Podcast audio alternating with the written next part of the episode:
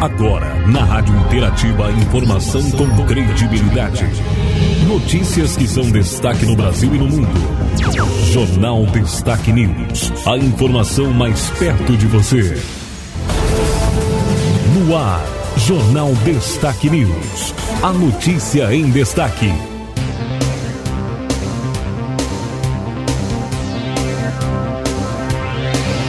Olá, muito bom dia. Está no ar o nosso Jornal Destaque News, edição desta quinta-feira, 17 de fevereiro de 2021, com as principais informações internacionais, nacionais, estaduais, também regionais, para você ficar muito bem informado aqui na sua 104,9. Vamos iniciando o nosso jornal falando então que foi adiada, falando de economia e política, juntamente adiada a votação de projetos para reduzir preços dos combustíveis.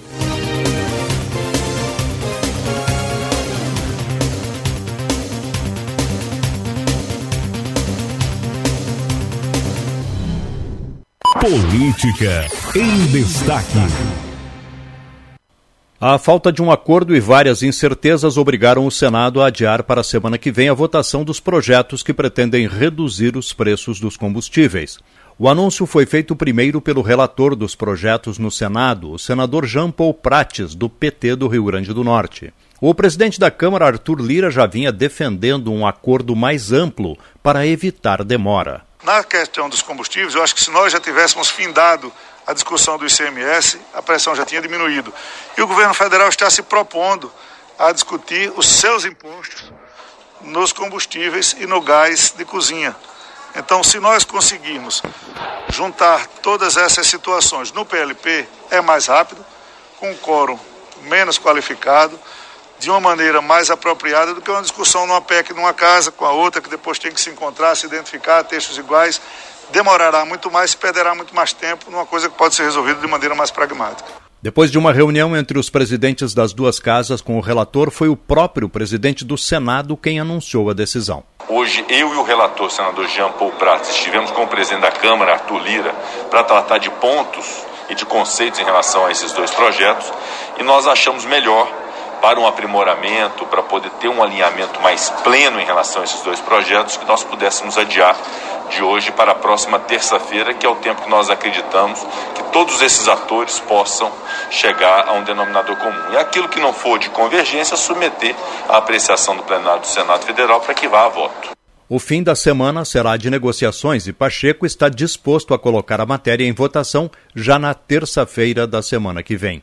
Com pautas sem muita polêmica, o Senado aprovou nesta quarta uma medida provisória que cria um programa habitacional para policiais e bombeiros.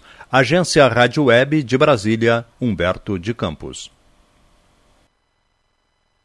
Vamos seguindo com o nosso jornal, falando de autoridades que se solidarizam com vítimas da tragédia em Petrópolis. O vice-presidente da República e presidente em exercício general Hamilton Mourão usou as redes sociais na manhã desta quarta-feira para expressar os seus sentimentos às famílias que perderam os entes queridos durante as fortes chuvas na região serrana do Rio de Janeiro. O governo federal já se mobiliza para minimizar os danos causados pelos alagamentos, inundações e deslizamentos em Petrópolis, disse o vice-presidente. As chuvas começaram na última terça-feira e a Prefeitura já decretou estado de calamidade pública. O ministro do Desenvolvimento Regional, Rogério Marinho, se manifestou pelo Twitter afirmando que irá se solidarizar e prestar ajuda. Esse é o momento de prestar socorro e apoiar as forças estaduais e municipais na remoção das pessoas das áreas de risco, bem como oferecer todo o suporte aos desabrigados, comentou o ministro nas redes sociais. Rogério Marinho disse também que estamos em contato com a Prefeitura e faremos todos os esforços para socorrer as vítimas. Nossa Defesa Civil Nacional está trabalhando com as defesas civis do Estado e do município. Determinei a ida do secretário nacional de Defesa Civil, Coronel Alexandre Lucas, ao município. Em viagem à Rússia, o presidente Jair Bolsonaro também usou as redes sociais para se posicionar sobre o acontecimento. Bolsonaro poderá visitar o local da tragédia ainda no final de semana. Retorno na próxima sexta-feira e, mesmo distante, continuamos empenhados em ajudar ao próximo, Deus conforte aos familiares das vítimas, disse o presidente nas suas redes sociais. No Senado, os integrantes da bancada carioca se manifestaram a respeito das chuvas. O senador Flávio Bolsonaro, do PL, que é filho do presidente da República, disse que corta o coração ver mais uma vez a região serrana sofrer tanto com os impactos das fortes chuvas que provocam deslizamentos de terra, fazem vítimas fatais e deixam pessoas desabrigadas e desalojadas. Ele anunciou que vai acompanhar o pai dele, o presidente da República Jair Bolsonaro, em visita a Petrópolis na sexta-feira quando Bolsonaro voltar da Rússia. Agência Rádio Web de Brasília, Humberto de Campos. Falando então, entenda o conflito político envolvendo Rússia e Ucrânia. Destaques.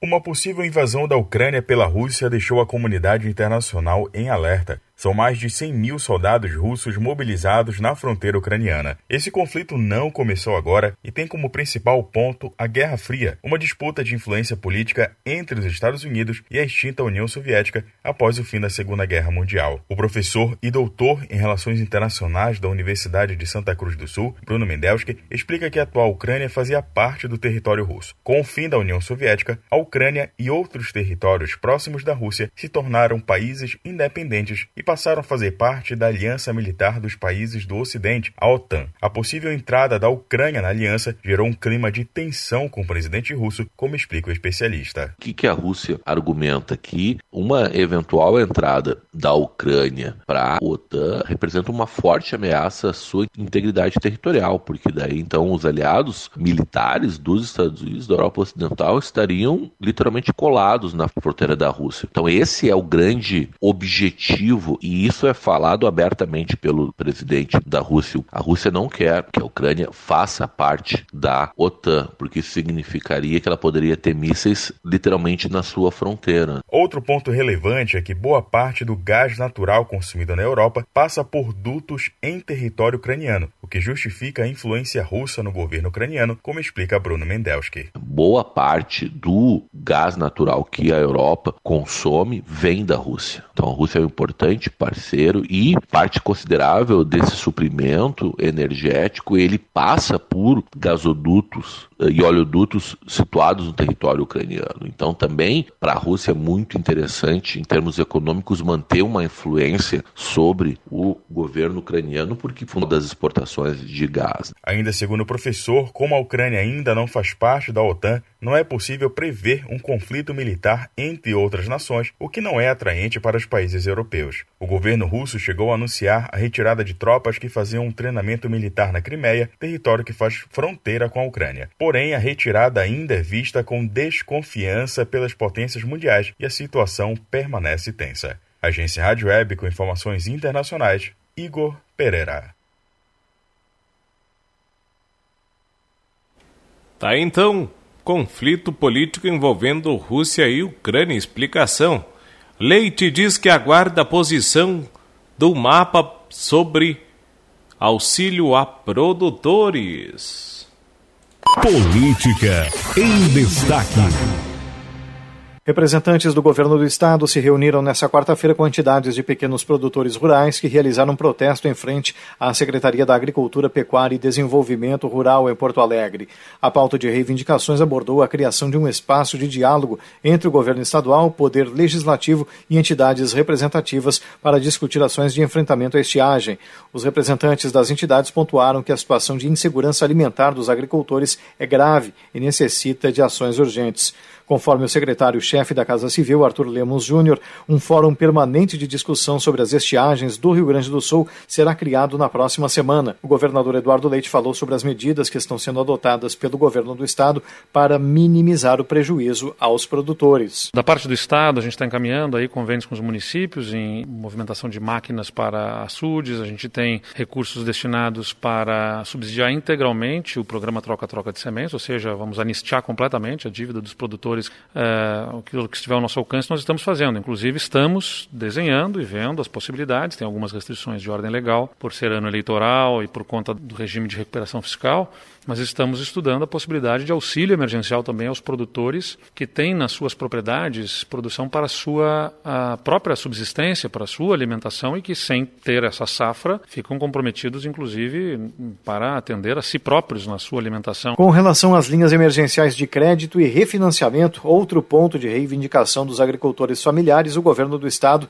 tem dialogado com o Ministério da Agricultura, reforçando a preocupação dos produtores gaúchos com a possibilidade de não conseguirem pagar empréstimos feitos. O governador Eduardo Leite disse que aguarda para essa semana alguma novidade por parte do governo federal neste sentido. E de fato, do Ministério da Agricultura ainda estamos aguardando, nos prometeram na semana passada, quando estivemos visitando Uh, o Ministério, fomos muito bem atendidos pela equipe da ministra Tereza Cristina.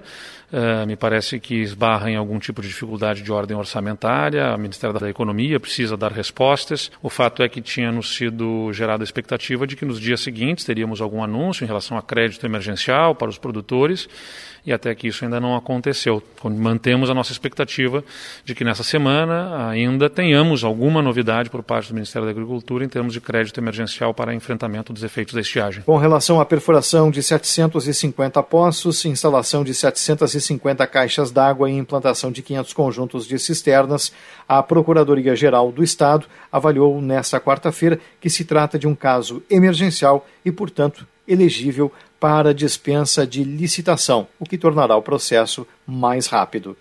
Agência Rádio Web, de Porto Alegre, Marcelo Vaz. Leite então diz que aguarda a posição do mapa sobre auxílio a produtores. Vamos falando então. Mantida a multa de motorista que recusou o teste do bafômetro. Falando de trânsito no nosso jornal Destaque News. A segunda turma recursal da Fazenda Pública do Tribunal de Justiça negou recurso de condutor que se recusou a fazer o teste do bafômetro e foi multado. Na ação, o condutor pediu a anulação do auto de infração emitido. Em primeiro grau, a sentença foi de improcedência. O autor recorreu ao Tribunal de Justiça. No entanto, para o Poder Judiciário, o Código de Trânsito Brasileiro estabelece a infração gravíssima com multa e suspensão do direito de dirigir por um ano em caso de recusa à de teste ou outro procedimento que permita certificar a influência de álcool ou outro psicoativo. Além disso, basta a recusa de fazer o teste ou demais exames para que se caracterize a infração, não se fazendo necessário que a autoridade de trânsito produza qualquer outra prova face à negativa do condutor com informações do Tribunal de Justiça do Rio Grande do Sul, de Porto Alegre, Raquel Carneiro. São Paulo atinge 60% das crianças vacinadas entre 5 e 11 anos. A informação com credibilidade no Jornal Destaque News. O estado de São Paulo já superou a marca de 60% das crianças com idade entre 5 e 11 anos vacinadas contra a Covid-19. O índice é superior ao de países como Estados Unidos, Canadá, Itália e Austrália. O dado foi divulgado nesta quarta-feira pelo governo paulista. O estado começou a vacinar a faixa etária em 20 de janeiro. Segundo a coordenadora do Plano Estadual de Imunização de São Paulo, Regiane de Paula, em relação aos Estados Unidos, São Paulo tem quase o dobro de crianças imunizadas. São Paulo, então, atingiu 60% do público-alvo vacinado, 2,4 milhões das crianças de 5 a 11 anos Lembrando, como o governador já disse, que nós já superamos o Canadá com 54,61%, a Austrália com 47,62%, a Itália com 36,7% e os Estados Unidos com 32%. O público total desta faixa etária no estado é de 4 milhões.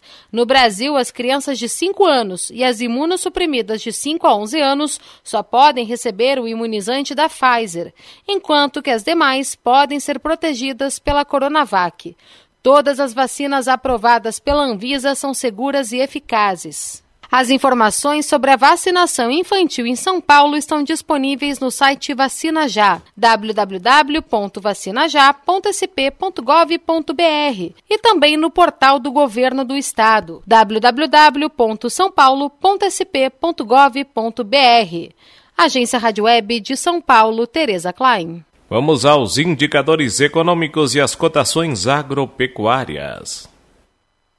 Agência Rádio Web e os indicadores agropecuários com Marcelo Vaz. Soja. Contratos futuros de soja encerrando em alta nos Estados Unidos nesta quarta-feira. Na Bolsa de Chicago, vencimento março com contratos negociados a 15 dólares e 87 centes por bushel, com elevação de 36 centes. No Brasil, mercado físico, saca de 60 quilos, Mato Grosso do Sul, Dourado, 186.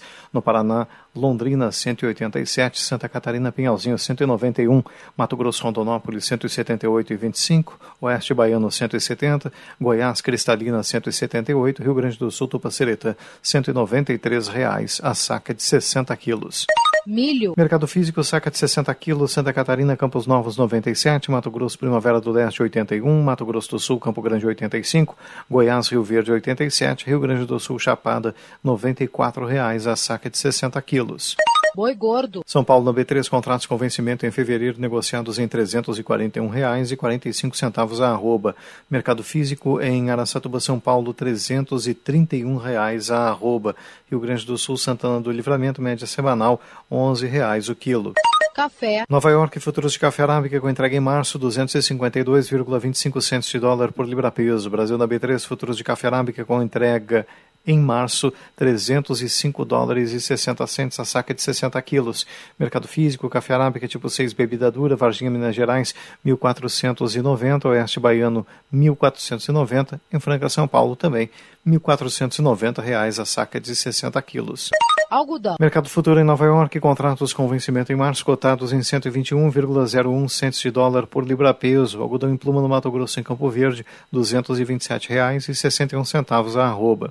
Trigo. Trigo em grão pH 78, mercado físico, saca de 60 quilos, Júlio de Castilhos, Rio Grande do Sul, 85 reais. Arroz. Produto em casca saca de 50 quilos, Santa Catarina, Rio do Sul, 62 reais. Rio Grande do Sul, Pelotas, produto posto, 75 reais, a saca de 50 quilos. Agência Rádio Web e os indicadores agropecuários com Marcelo Vaz. Vamos à previsão do tempo. Agora em destaque a previsão do tempo. Previsão do tempo então para esta quinta-feira. Teremos predomínio de sol com poucas variações de nuvens, 16 graus com a máxima de 31. Na sexta-feira teremos então 17 graus com a máxima de 29, sol alternando com pancadas de chuva 10 milímetros no sábado, predomínio de sol com variações de nuvens 15 graus com a máxima de 30 e no domingo, sol alternando com pancadas de chuva e possíveis trovoadas.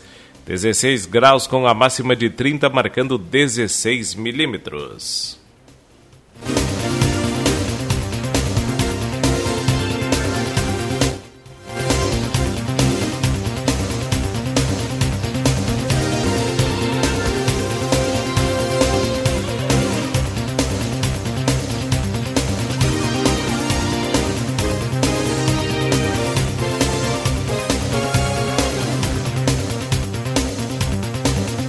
Vamos dando um giro nas notícias. Falando de nota fiscal gaúcha, 705 mil em prêmios no próximo dia 24. Serão sorteados, então, um ganhador de 50 mil, 10 ganhadores de 5 mil, 100 ganhadores de 1 mil e mil ganhadores de 500 reais. Sistema 3As de monitoramento da pandemia. Governo mantém alertas para todo o Rio Grande do Sul pela quarta semana consecutiva. A justificativa é a conjuntura estadual. Algumas regiões seguem apresentando crescimento de casos, ocupação de leitos clínicos e UTIs e também de óbitos.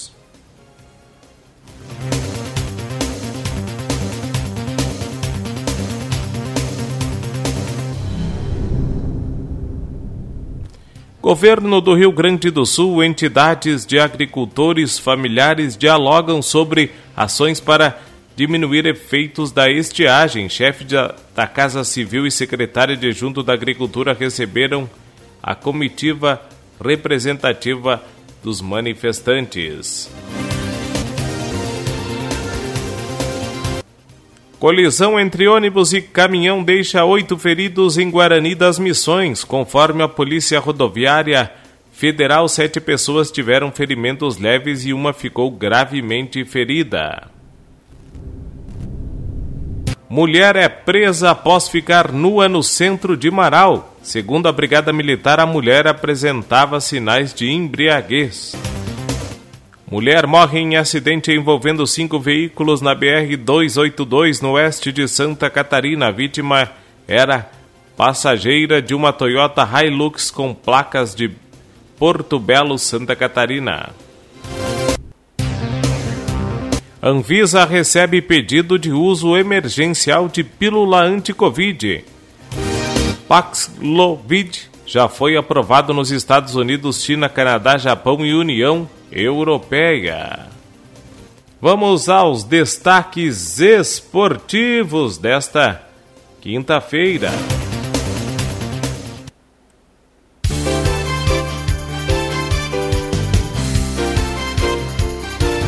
Falando da equipe do Grêmio, Interino reconhece a atuação ruim do Grêmio e falhas na defesa. Não fomos bem. Com César Lopes no, na beira do gramado, o Grêmio sofre a primeira derrota no gauchão. Escalação tentou dar segurança defensiva. Com a presença de Roger Machado no estádio, o Grêmio perdeu a invencibilidade na derrota para a União Frederiquense por 3 a 1 na noite desta quarta-feira, quarta-feira pela sétima rodada do gauchão. Bruno Alves Admite jogo ruim, mas diz que troca de técnico não influenciou em derrota do Grêmio. Zagueiro é capitão gremista em 3 a 1 sofrido para a União Frederiquense fala sobre mudança de comando. E não causou a derrota, não foi a mudança de comando. A equação que o Grêmio precisa fechar para entregar reforços a Roger técnico apenas acompanhou o tricolor em Frederico Westphalen antes mesmo de Roger Machado chegar a ocupar o armário de Wagner Mancini. O Grêmio já havia diagnosticado a necessidade de buscar três reforços: um lateral direito, um zagueiro e um extrema. Isso precisa ser feito até 12 de abril, quando se encerra a janela de verão aqui no Brasil. Outro desafio é viabilizar financeiramente estas contratações. Não há receita disponível, como frisou mais de uma vez o vice de futebol Denis Abraão. Falando de internacional, Medina vê melhor atuação do Inter e elogia evolução, mas pede mais finalizações após empate. Treinador colorado entende que time atuou no campo do Brasil de Pelotas, pouco deu espaços ao adversário, mas precisa arriscar mais.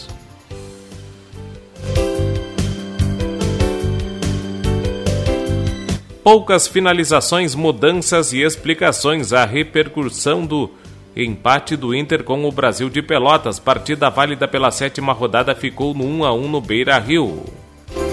Medina está cometendo erros primários no comando do Inter. Com o empate desta quarta-feira, Colorado desperdiçou a chance de assumir a liderança do gauchão. informações da dupla Grenal,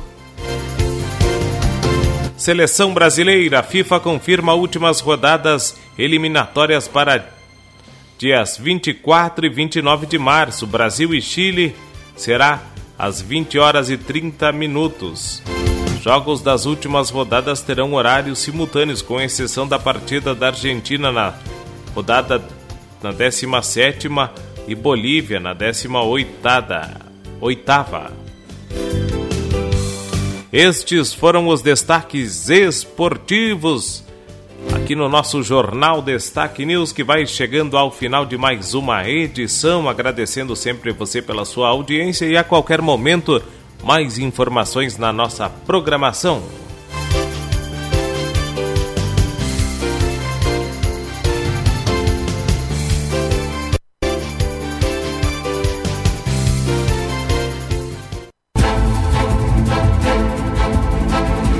Termina aqui mais uma edição do Jornal Destaque News.